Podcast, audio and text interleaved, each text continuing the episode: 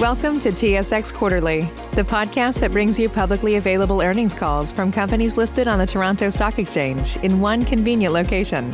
Gone are the days of looking through confusing websites. You'll find the important information right here.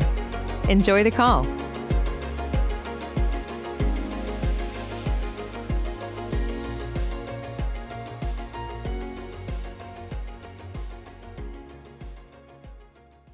Good morning. My name is Cree, and I will be your conference operator today. At this time, I would like to welcome everyone to the Primo Water Corporation's Q4 fiscal year 2020 results conference call. All lines have been placed on mute to prevent any background noise. After the speaker's remarks, there will be a question and answer session. If you'd like to ask a question during this time, simply press star then the number one on your telephone keypad. If you'd like to withdraw your question, press the pound key. Thank you. I'll now turn the call over to Jon Kathol, Vice President, Investor Relations. Please go ahead. Welcome to Primo Water Corporation's fourth quarter and full year 2020 earnings conference call. All participants are currently in listen-only mode.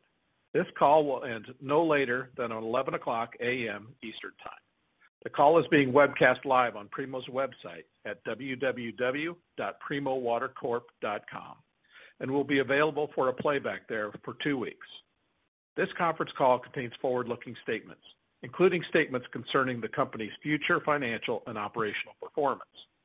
These statements should be considered in connection with cautionary statements and disclaimers contained in the safe harbor statements in this morning's earnings press release and the company's annual report on Form 10-K and quarterly reports on Form 10-Q and other filings with securities regulators. The company's actual performance could differ materially from these statements, and the company undertakes no duty to update these forward-looking statements, except as expressly required by applicable law.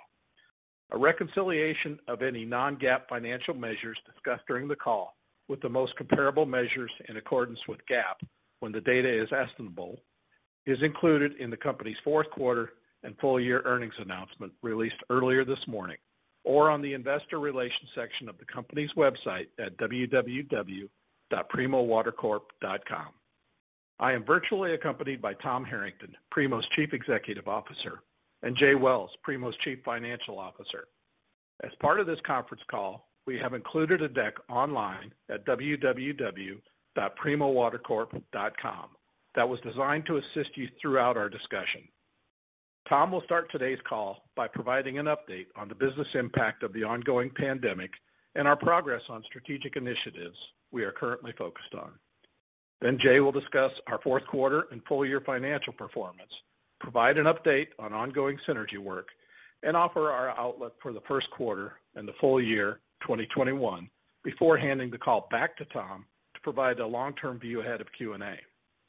Within the prepared remarks, Tom and Jay will be discussing our continuing operation, which incorporates the legacy Primo business and excludes the S&D business, which was sold in February of 2020.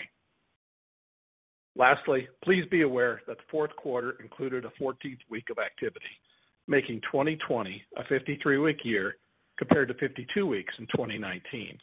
All year-over-year comparisons will include this 53rd operating week, except where otherwise stated. With that, I'll now turn the call over to Tom. Thank you, Jon, and welcome to your first earnings release with the company. Good morning, everyone. Earlier this morning, we published our fourth quarter and full year 2020 financial results that continue to validate our transformation to a pure-play water company. We delivered a solid quarter and a strong 2020. I'm incredibly proud of how our team has responded to a year unlike any other in our company's history. The continued importance that new and existing customers place on our products and services, and the ongoing efforts of our Primo team to fulfill our commitments to our customers. I have repeatedly stated that our mission is to provide our customers with high-quality drinking water whenever, wherever, and however they want it, and we've demonstrated our commitment throughout the pandemic. Despite all the challenges presented to us, 2020 was a very important year for Primo and included several strategic successes and highlights that set us up for a bright future. From an operational standpoint, we are entering 2021 as a different company compared to just one year ago.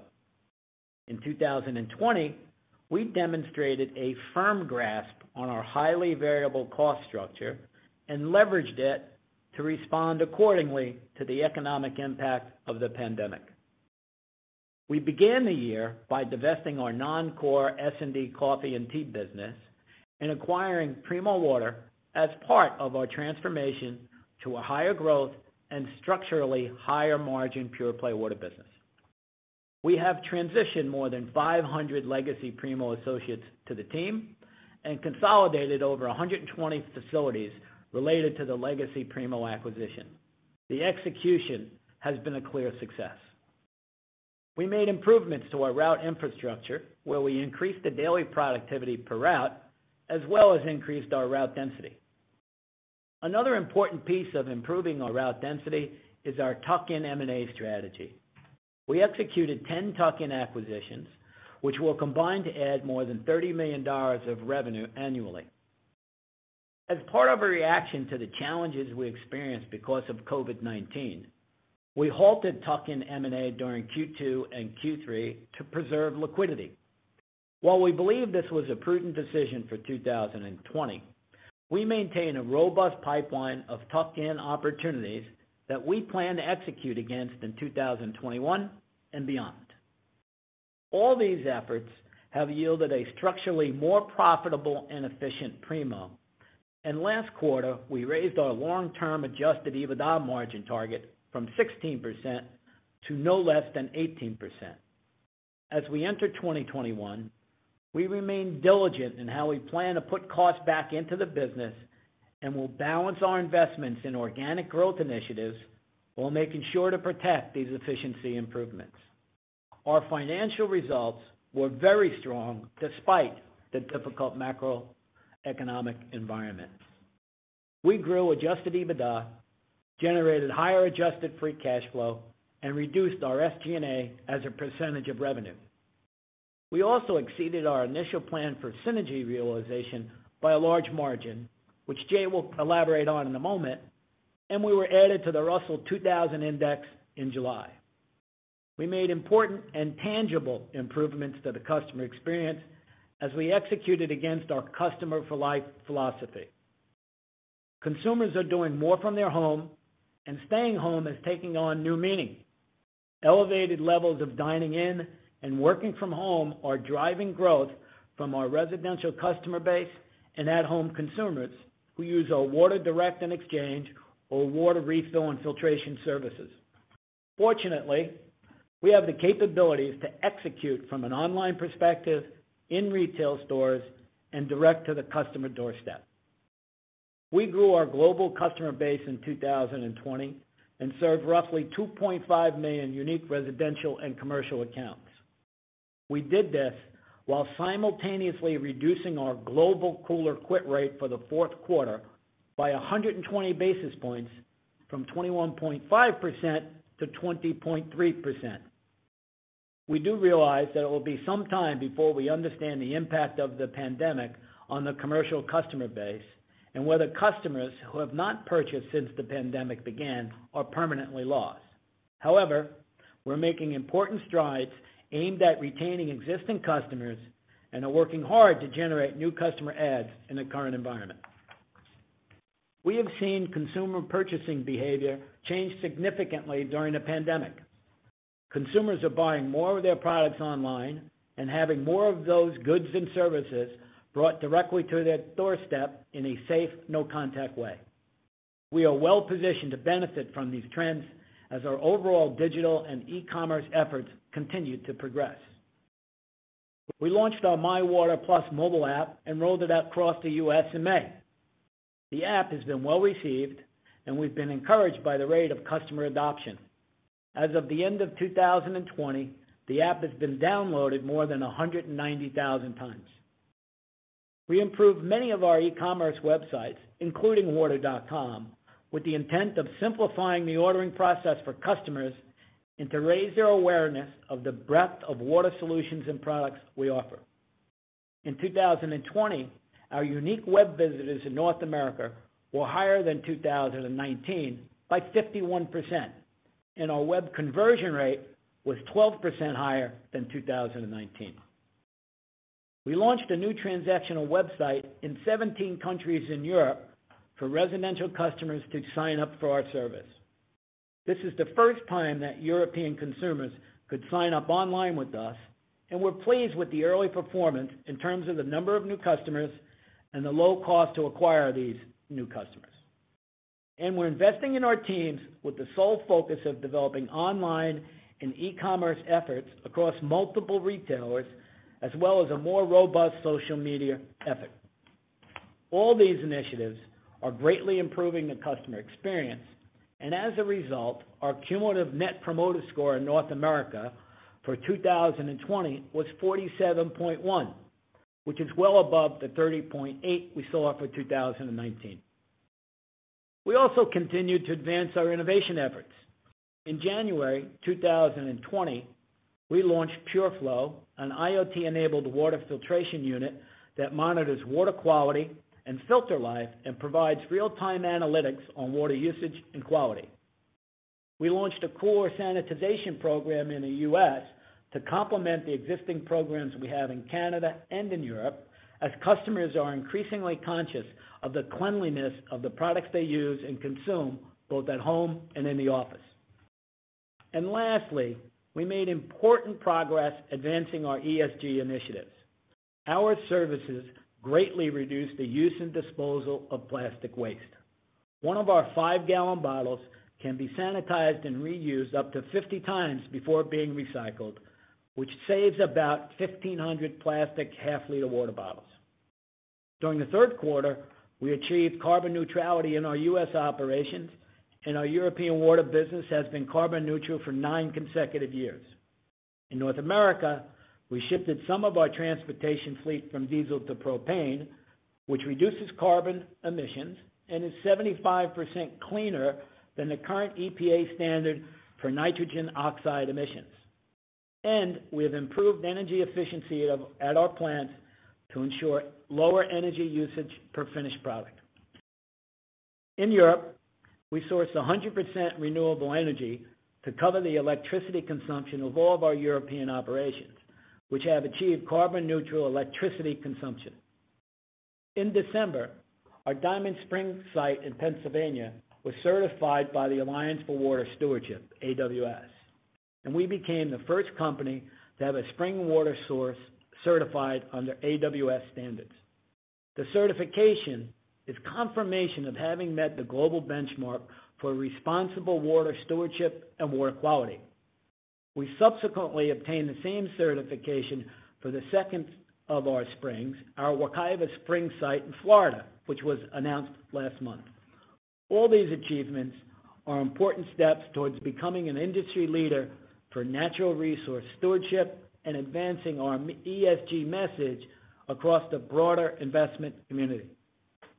In short, 2020 was a year marked with challenges and successes. Overall, I'm quite pleased with the progress we made against our pure-play water strategy.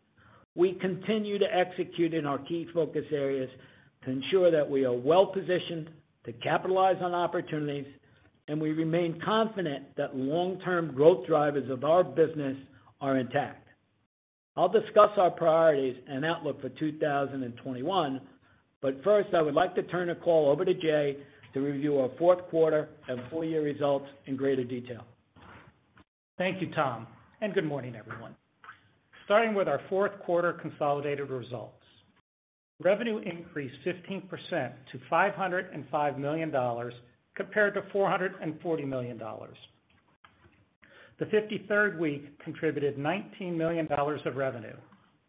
Excluding the impact of foreign exchange and the 53rd week, revenue increased by 9%. The increase is due to the legacy Primo acquisition, as well as increased demand for our products and services from residential customers and at-home consumers. This was partially offset by lower revenue from our coffee services and the Water Direct commercial customer base in both our North America and Rest of World segments. On a pro forma basis, excluding the benefit of the 53rd week, revenue decreased by 4%. Fourth quarter adjusted EBITDA increased 36% to $98 million compared to $72 million in 2019. The 53rd week contributed $4 million of adjusted EBITDA. Excluding that contribution, adjusted EBITDA grew by 31%. The increase was driven primarily by increased demand for products and services from residential customers and at-home consumers, improved operating leverage, the legacy Primo acquisition, and synergy realization. On a pro forma basis, excluding the benefit of the 53rd week, adjusted EBITDA increased 11% versus prior year. Our adjusted EBITDA margin increased by 300 basis points to 19.4%. Fourth quarter SG&A expenses increased 5% to $248 million compared to $237 million. The increase was driven by the addition of the legacy Primo business and $8 million of expenses from the 53rd week, partially offset by lower SG&A resulting from cost reduction initiatives implemented earlier in the year. We benefit from a highly variable cost structure that offers us flexibility, and we remain very diligent in terms of putting costs back into the business. It will be important to balance our organic investment plans while protecting the efficiencies we have generated, and we will be judicious with that process as conditions evolve. Turning to our segment level performance for the quarter. In North America, revenue increased 24% to $385 million compared to $311 million. Excluding the impact of foreign exchange and the $19 million benefit of the 53rd week, revenue increased by 18%. The increase was driven by the legacy Primo acquisition and increased demand for our products and services from residential customers and at-home consumers, which was partially offset by lower revenue from our Water Direct commercial customer base and coffee services. On a pro forma basis, excluding the impact of the 53rd week, revenue in the North America segment decreased by 3%. Adjusted EBITDA increased 43% to $82 million, which includes the $4 million benefit of the 53rd week. Excluding that benefit, adjusted EBITDA increased by 36% due to the legacy Primo acquisition, improved operating leverage, and synergy realization. On a pro forma basis, excluding the 53rd week, adjusted EBITDA grew by 11%. In our Rest of World segment, fourth quarter revenue decreased by 8% to $120 million, driven by lower revenue from our Water Direct customer base and coffee services.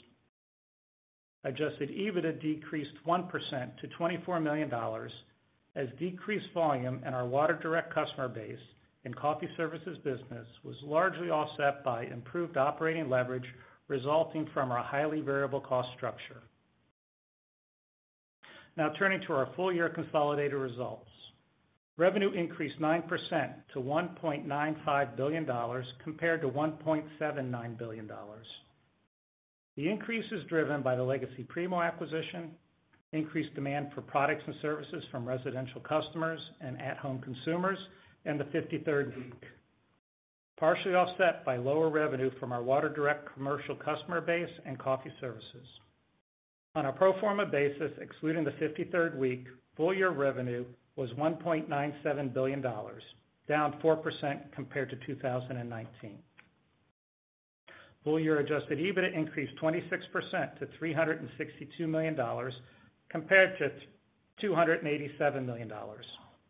The increase was driven by increased demand for products and services from residential customers and at-home consumers, our highly variable cost structure, the legacy Primo acquisition, synergy realization, and the $4 million benefit of the 53rd week. Adjusted EBITDA margin increased by 250 basis points to 18.5%. On a pro forma basis, excluding the 53rd week, full year adjusted EBITDA was $365 million, up 8% compared to 2019. Full year SG&A expenses increased 5% to $1 billion compared to $962 million. The increase was driven by the addition of the legacy Primo business, costs related to COVID-19, and $8 million from the 53rd week, The increases were partially offset by cost reduction initiatives implemented earlier in the year. Turning to our liquidity position and balance sheet, we ended the year with a cash balance of $115 million and available net borrowing capacity on our cash flow revolver of $195 million, for a combined total liquidity position of $310 million. We ended the year with a net leverage ratio of 3.4x and continue to target a post-synergized net leverage ratio of 3.0x. Regarding our synergy work related to the legacy Primo acquisition, we remain confident that we will attain the full $35 million in synergies over the next three years. The cost actions and efficiency improvements that we enacted throughout 2020 have allowed us to realize a greater portion of those synergies sooner than we had anticipated. As of year-end, we have realized roughly $18 million of cost synergies, well ahead of our previously planned $7.5 million. Since we executed some actions earlier than we originally expected, we are currently targeting roughly $7 million of incremental synergies in 2021, with the final $10 million in 2022. Overall, we are pleased with how the business performed in both the fourth quarter as well as throughout 2020, despite the global pandemic and its economic impact. Our commercial customers remain challenged, but we did not see a significant deterioration during the fourth quarter when lockdowns returned, which is encouraging. Meanwhile, demand from our residential and at-home customers has remained consistently strong. We understand conditions can change quickly, but the resiliency of our pure-play water model and our highly variable cost structure makes us confident that we can react accordingly while also executing our strategic priorities. As we look at our first quarter 2021, based on the information we have available to us as of today, we currently expect consolidated revenue from continuing operations to be between $455 million and $485 million. We also forecast that our first quarter adjusted EBITDA will be in the range of $70 million to $75 million. It is important to understand the ongoing impact of the pandemic on our quarterly performance in 2021. The first quarter of 2020 included the positive impact of pantry loading, resulting from the then unknown impact of the pandemic, coupled with solid core business performance during the first 10 weeks of 2020. Once we have lapped the pantry loading we saw in Q1 2020, we expect a return to more consistent growth versus prior year across all key metrics. Please note that our current outlook does not include the impact of recent weather disruptions across a significant portion of the U.S., but our associates have once again stepped up to aid in the recovery of those areas that were the hardest hit. Our thoughts go out to those who were adversely affected. For the full year 2021, revenue is projected to grow by approximately 5%, and we expect $370 million-$380 million of adjusted EBITDA, including $7 million of synergy capture, around $15 million of cash taxes, $73 million of interest, as well as capital expenditures of around $135 million. The opportunity remains for an additional $40 million-$60 million of tuck-in acquisitions. In terms of our growth algorithm after 2021, we expect to grow organic revenue by roughly 5% per year, organic adjusted EBITDA by $12 million-$15 million per year, and an additional $5 million-$10 million of inorganic adjusted EBITDA from accretive tuck-in acquisitions. We remain confident that our starting point for annualized adjusted EBITDA margin will be no less than 18% and will increase by 20-30 basis points per year over the course of the next few years. I will now turn the call back to Tom. Thanks, Jay. As you just heard Jay cover, we're pleased with where we stand today and how the business performed in 2020. As we look ahead to 2021, we are focused on a handful of key areas to drive organic growth and better leverage our pure-play water model. Our first priority has always been, and will continue to be, the health and safety of all of our associates, customers, and suppliers. The resilience and dedication of our associates as they service the needs of our customers has been remarkable. and I want them to know how much we appreciate their efforts. We will leverage our pure-play water model to drive organic revenue growth by approximately 5%. This includes continuing to enhance the customer experience from order placement to delivery and to improve the customer-facing tools to facilitate that experience. This will include building out a more robust and diverse e-commerce solution, improving the functionality of our mobile app and e-commerce sites, developing meaningful relationships with new online retailers, engaging customers with new and exciting promotions, instituting loyalty and rewards programs, and expanding our Voice of Customer initiative to gather critical feedback and refine our approach. Entering 2021, we already possess a large customer footprint of over 2.5 million commercial and residential accounts with a distribution network that offers us scale and route coverage. We are simultaneously developing new and innovative customer acquisition strategies to further reduce our quit rate and improve customer retention. In Europe, we plan to accelerate our water refill, water exchange, and water dispenser businesses to diversify our customer base and capture growing demand in the residential market. We are one of the leaders in water solutions in Europe and have the footprint and expertise for low-cost rollout of our legacy Primo solutions. We believe we will begin to see the benefits in the back half of this year, and they will provide us with profitable growth and a more balanced customer mix in Europe over the longer term. We will emphasize efficiency and leverage our highly variable cost structure to protect those improvements. Our team is focused on capturing the identified synergies, and we will continue to take appropriate action on that front. We will identify and execute highly accretive tuck-in acquisitions across North America and Europe, and we'll seek new ways to further expand our standing as an ESG and sustainability leader. Entering 2021, the growth drivers of our business remain intact. For one, the increased cocooning and work-from-home levels are trends that will not go away quickly, and we expect that they will continue to drive demand for our at-home solutions for the foreseeable future. Consumers are drinking less sugary and sweetened beverages and opting for healthy hydration solutions, where we're well-positioned to benefit from growth in the health and wellness category.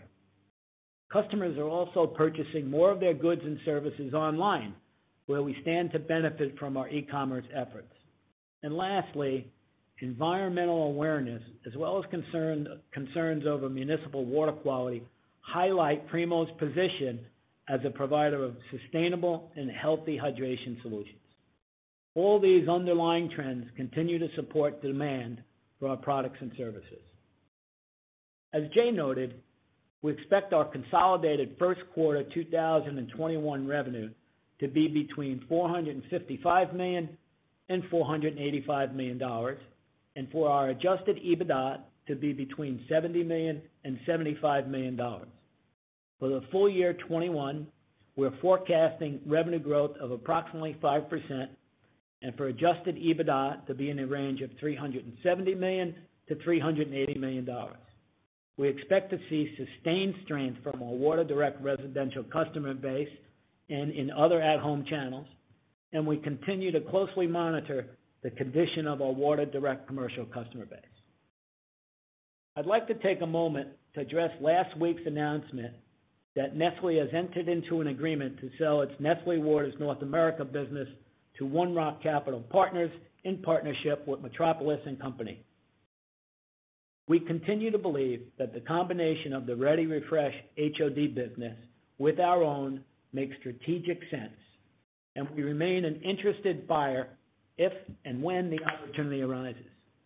Nestlé did not provide an opportunity to carve the ReadyRefresh HOD assets out from the entire North American water business.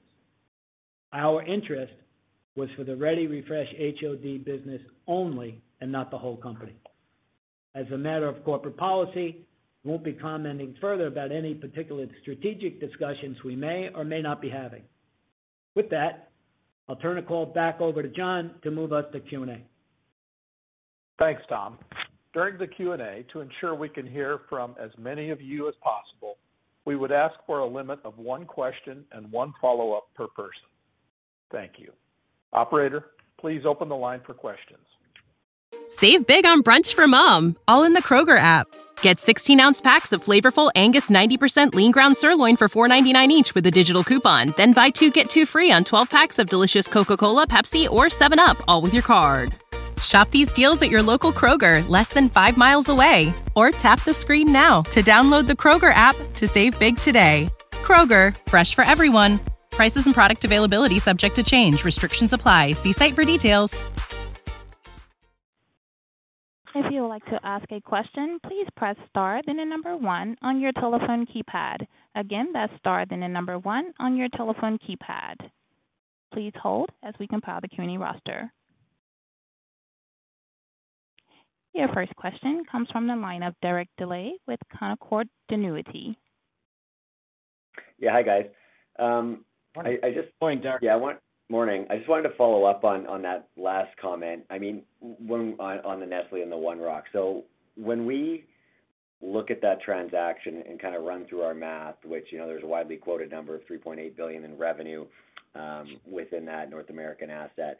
And if we put a slightly lower margin on that than Primo generates, I get to a roughly 7.5x EBITDA multiple uh, for the transaction value, which is relatively in line with what we've seen in historical multiples in the space. I'm just wondering, is that how we should be thinking about that transaction?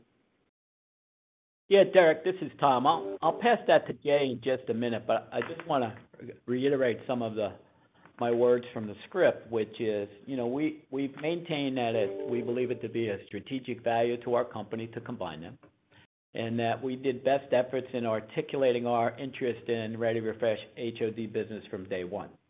It became pretty clear that it was Nestlé's intent to sell it as a whole, and our interest remained uh, narrowly in the piece of the business, you know, that fits strategically onto our footprint. We remain interested, you know, and I said in my comments, if and when, you know, when this becomes available, uh, we remain interested in the opportunity that the asset uh, provides.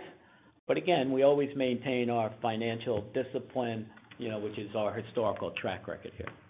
Jay, can you take a shot at uh, Yeah, uh, yeah, I'm yeah, I'm there with you, Derek. You know, I've seen a wide range of multiples um, on this deal. Um, you know, when I've talked to individuals at the you know 12x EBITDA or higher, so that's more the higher end of the range, you know, they've said they're using a 10% EBITDA margin. And you know, I looked at Nestlé's public filings since they just announced their earnings last week. And know, I wasn't able to find any reference to EBITDA margin, but on the last page of their earnings release issued last week, they, you know, they do state that their water business had underlying trading operating profit of 10% in 2020.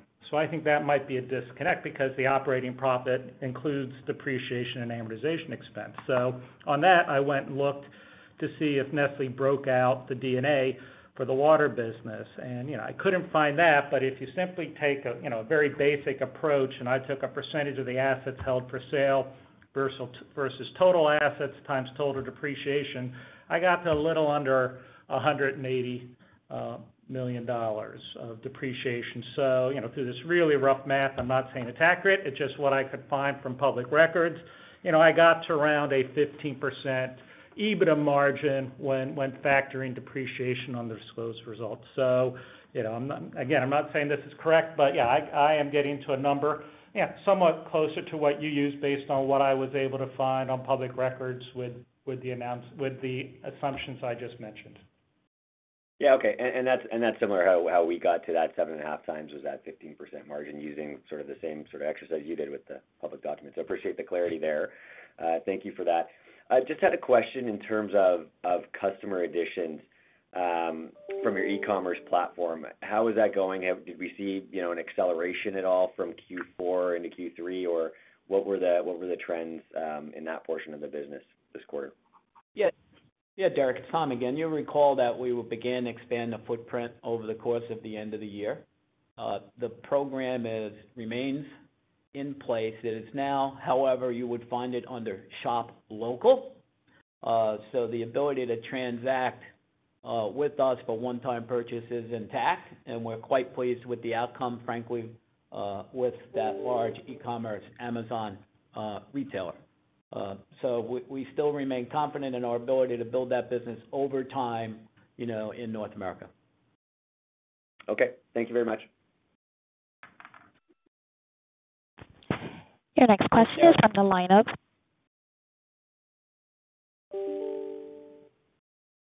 Hello? Your next question is from the line of Derek Lessard with TD Securities. Yeah. Hey, guys. Um, good morning, and uh, Good. Congratulations on a great quarter. Good morning. Um, happy to see guidance come back. Just one question here. Um, the guidance that you're giving suggests that margins are gonna be in the mid-18% level, which is where you've guided to. Just maybe help me square away that with this quarter's 19.4% performance. I mean, Derek, when you look at um, our full year guidance that we provided, you know, one, you've got to keep in mind that, you know, we really need to jumpstart some of our marketing spend um, to accelerate our recovery and, and, you know, to hit our targeted 5% organic revenue growth. So, you know, you need to factor that in. We will add it back. We will be disciplined as we add it back, but, you know, that's part of what we're factoring into our guidance. You know, I'm confident with our long-term outlook, um, you know, but it's prudent to acknowledge the timing of returning to normal also, which is a little um, thing to keep in mind. We're not through the pandemic yet, and, you know, our belief is it's gonna at least last through the front half of the year, if not longer. Um, and at the end of the day, you know, you've got to factor in um, the lapping of, you know, the pantry loading we saw in Q1 of of last year. I mean, you're talking high single digit EBITDA type contribution um, in dollars um, from that pantry loading. So uh you know, I think Q1's gonna provide us with a lot of noise, as I've mentioned previously, but, you know, feel we'll get back to what we guided as we did so. And on your Q4 specific question, I mean, we we had a lot of cost levers that really benefited us in in the quarter. Um, and I would say that that inflated the margin. I wouldn't take that as run run rate. But, you know, we did we did really watch costs tightly to close the year. We wanted to deliver on our numbers, and we did so. Okay. That's helpful, Jay. And, and Maybe just one last one is if maybe if you can highlight what you guys are seeing on on the commercial side of the business, specifically if you if you've seen any green shoots that you could talk to. Yeah, we, you know, in our commercial business, you know, if you went to October was was uh, disappointing in Europe, but then recovered despite, you know, marginally. Uh, so we finished the year a little bit better than we anticipated in terms of commercial recovery. It obviously varies by country, but both North America and Eden have settled into the current rate. So we have to cycle through that obviously in Q1, which creates, you know, some unknown about how ultimately that will finish. Uh but then we're confident that as we cycle through the pandemic and as the year goes, returns to normal, that some amount of that commercial customer base should return. Sure. Thanks, gentlemen. Thanks, Derek. Thanks, Derek. Your next question comes from John Zamparo with CIBC. Morning, John. Hello, John. Hey. Thanks. Good morning, guys. Um, I just wanna follow up on the EBITDA guide as well. Um, it seems like if you take out the 53rd week from this year, you add the synergies you're calling for, uh, you add the two extra months of Primo that you'll have in 21 versus 2020, um, even if you back out the pantry loading, that seems to get you to the low end of the guide. And presumably you'll have a reasonable amount of tuck-ins. So just hoping you could elaborate a bit on this. Is it that the additional spending kinda offsets entirely the revenue growth you're expecting? Is there anything else on the SG&A side uh, we should be aware of? Any other uh, commentary there would be helpful. Yeah, John, this is Tom, and good morning again. Uh, I'll take a piece of that, and then I'll turn it over to Jay. But we have not considered any tuck-ins in our 2021 guide. So to your point is, as they come to fruition, they would drive incremental revenue and profitability over time.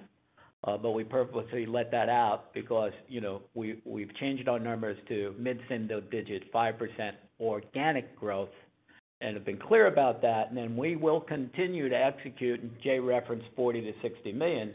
We're gonna continue to to accelerate on tuck-ins as we move through the pandemic, and we got, frankly, a nice little pipeline.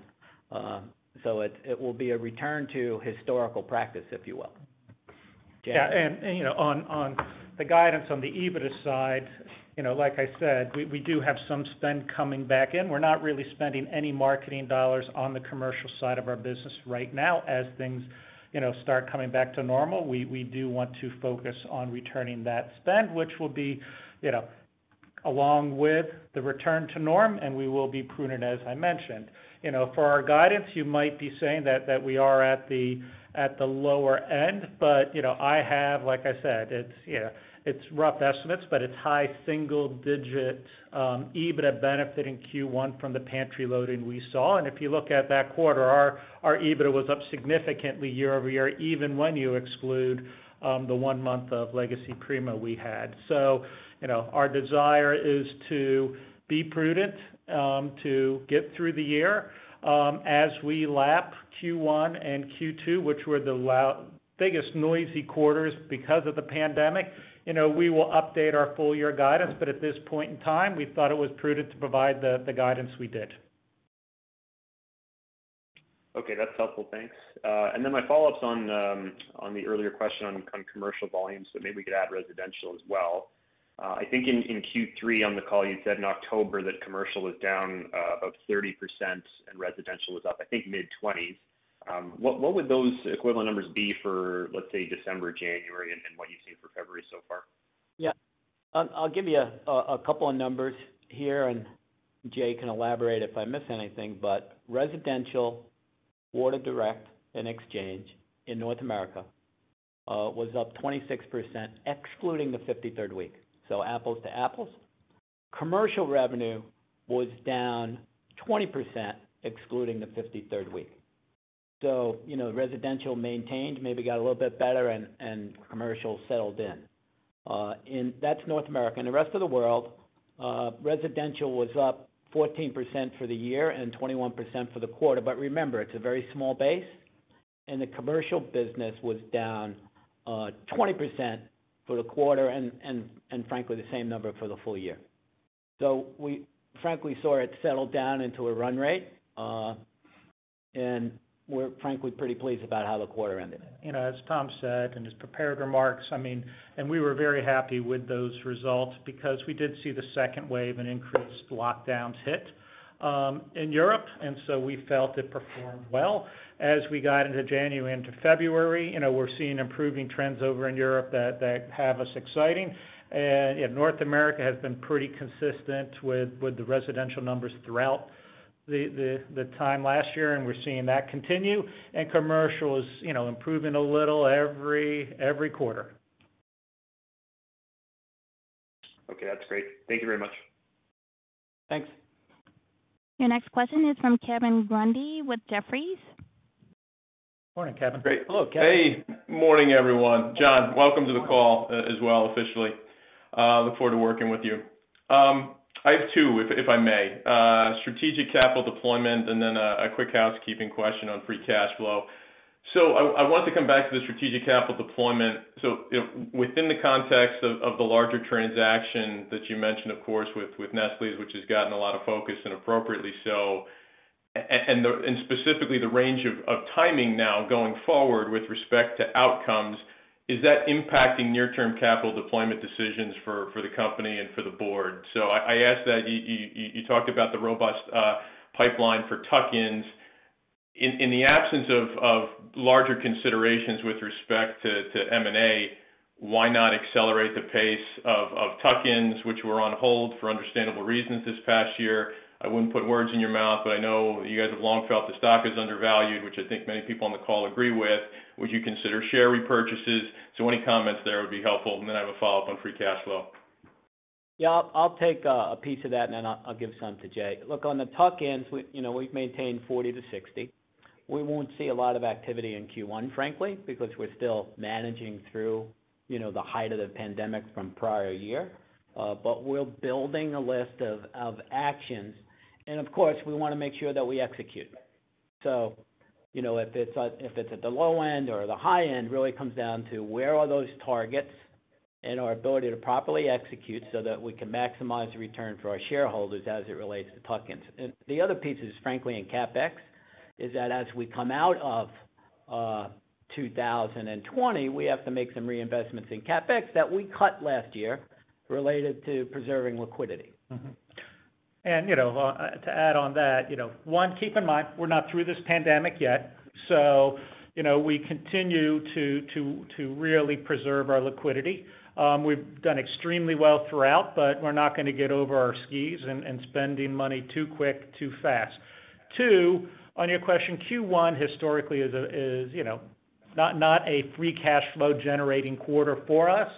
So really, it's not a period that I would see excess cash that needs to be deployed. I have a little bit of borrowing on my revolver that I can I can deploy any excess cash if I end up with some. So on on buyback and other capital deployment, you know, another quarter of of let's get through the pandemic. I I don't have the cash flow this quarter really to deploy anyways, um, and we'll provide an update on our next quarterly call. Okay. But just to put a finer point, it does not sound like there's any sort of considerations where you guys feel like you should be keeping your powder dry. Is that is that fair? Don't have to make a decision on that for a quarter, as I said. Okay. Okay. All right. And then quick one. Fair enough. Quick on on the free cash flow. So you gave us most of the drivers here with respect to EBITDA, cash taxes, CapEx, et cetera. Um, is there anything uh, noteworthy with respect to working capital this year we should be thinking about uh, as we update our models for free cash flow?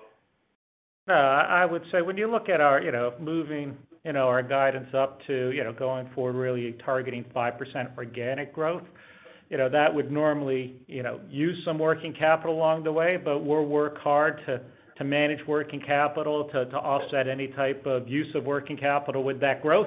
And, you know, for me, you know, the the goal is to try and keep working capital flat on a go-forward basis. Okay. Very good. Thanks for the time, guys. Good luck. Thanks, Kevin.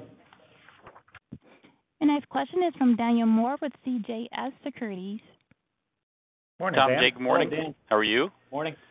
Very good, thank you. Um, wanted to expand quickly on um, exporting Primo's traditional refill and exchange businesses to Europe. I think you mentioned it would be H2 before you start to see impact, but any additional color, insights, anecdotes, um, and how we think about uh, the ramp there? Yeah. We went through a very detailed analysis of opportunities by solution. So where is the Water Direct opportunity by country? Where's the refill? Where's the exchange in Europe as part of our AOP and multi-year strat plan? Uh we are you know, we also referenced in our comments about building out our e-commerce capabilities. Some of us call it a web shop, which would be the first place where we would begin to sell dispensers in a number of countries.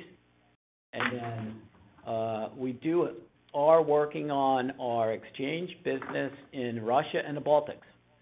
So we have a, you know, early stage development in those countries. We got the team is working on developing that solution to see how that would expand in Eastern Europe. But before we go to other countries, let's say Poland as an example, we wanna make sure that we have the right model that works in Russia and the Baltics that can then be expanded, you know, from an execution standpoint with little disruption. So we're cautiously optimistic, and they are all in development of one stage or another on those two topics.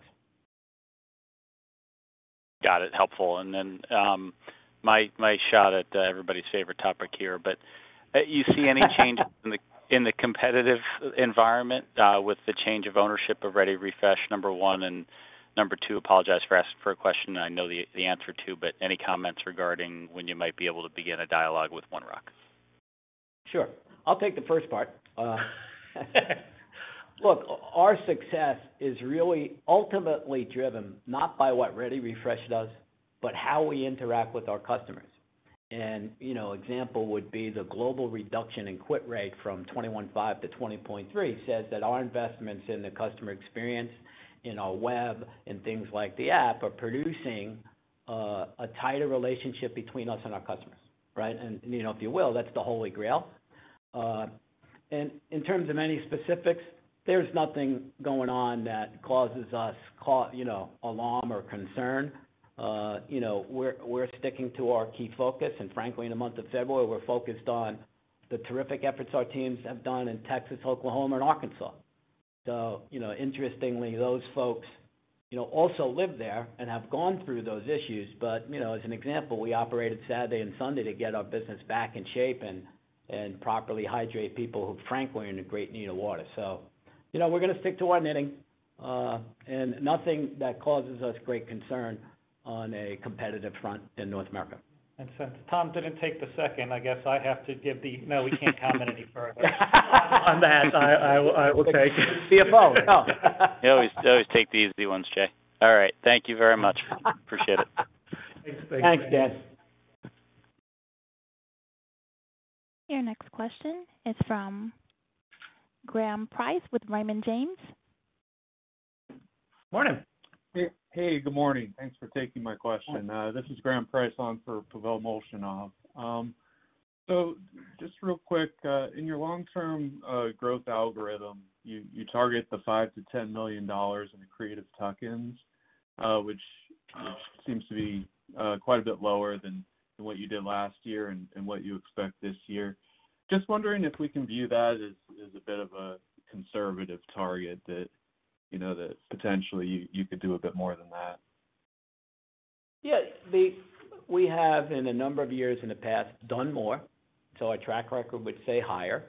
Uh but again, we're still in this pandemic, so we'll do nothing early in the year, and I wanna be very cautious about how we go after it. But we have a good pipeline. Uh and those tuck-ins, you know, that $5 million-$10 million is on an EBITDA basis. And it comes to timing of frankly when you close those deals, right? So in some cases, you might get half-life, right, in a particular calendar year, as an example, uh, as opposed to the higher end. But we won't forego any opportunities that make sense for us in our footprint as they become available on both sides of the Atlantic. Gotcha. Thanks. That's helpful. And then yeah, I guess sticking with the last part of what you just said, um, just wanted to kinda pick your brain on that landscape in the U.S. versus overseas and kind of how those compare. Yeah. Right now, we would have what I would call a balanced approach, right? So that we have like size opportunities on both. But that's as I sit here today, and this pipeline develops, you know, each quarter. Um so we have a good pipeline in North America. Frankly, you know, we announced Mountain Valley of Los Angeles, which is a terrific opportunity for us. That brand, that acquisition has been very beneficial to the company, and it helps us get into the premium premiumization of this space with high-priced bottles. So we'll continue to go down that path. And then there's obviously a few other opportunities. And then when you get to Europe, there are, uh, it's a, you know, if we have a 20 share or so, approximately, there's lots of small tuck-ins country by country, and the team has worked through the list of, in every country, who's the top five, and that frankly becomes our target list. And We'll continue to evaluate adjacent countries that we can still see benefit. For example, we added Hungary last year, so we will continue to do that too over in Europe. Perfect. Thank you very much. Thank you. Thanks. Your next question is from Andrea Teixeira with JPMorgan. Morning. Hi, good morning, and thank you for for squeezing me in. Uh, I think I'm gonna try again. My question is a follow-up on uh, from the prior questions on M&A. Just to summarize, as we heard you comment, and I appreciate the um, uh, candor, um, how long you think you would wait for the if and when Ready-Fresh becomes available? Or will you move down the list as as you know, you have to obviously, um, you don't wanna miss the other opportunities? No, I mean, I think we've been at least for, since the end of December 2014 when we acquired DS. I think we have been consistent that we view it as a highly strategic opportunity, um, and we still view it as so. And, you know, we, we will always be available and interested in talking about this opportunity. Do you think it changed um, uh, with a private equity uh, that perhaps wants to maximize the value of the total uh, with this business being a higher- Yeah. margin business? Yeah. I mean, I do do do do apologize, but yeah, I mean, this is this is just an area that we've really provided all the comments we we can on on that opportunity. Of course, I understand. I'll pass it on. Thank you. Thank you. As a reminder, if you would like to ask a question, please press star then the number one on your telephone keypad. Again, that's star then the number one on your telephone keypad.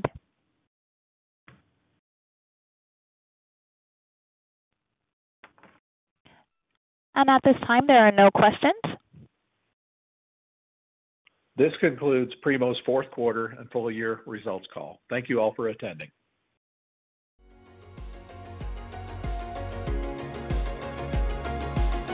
Thank you for listening to TSX Quarterly. If you enjoyed the cast, remember to leave a good rating. And remember, for any additional inquiries, please consult the company's investor relations section on their website. See you next time.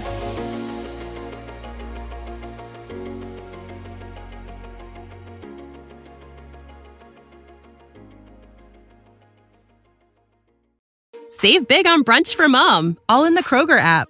Get 16 ounce packs of flavorful Angus 90% lean ground sirloin for $4.99 each with a digital coupon. Then buy two get two free on 12 packs of delicious Coca Cola, Pepsi, or 7UP, all with your card. Shop these deals at your local Kroger, less than five miles away. Or tap the screen now to download the Kroger app to save big today. Kroger, fresh for everyone. Prices and product availability subject to change. Restrictions apply. See site for details.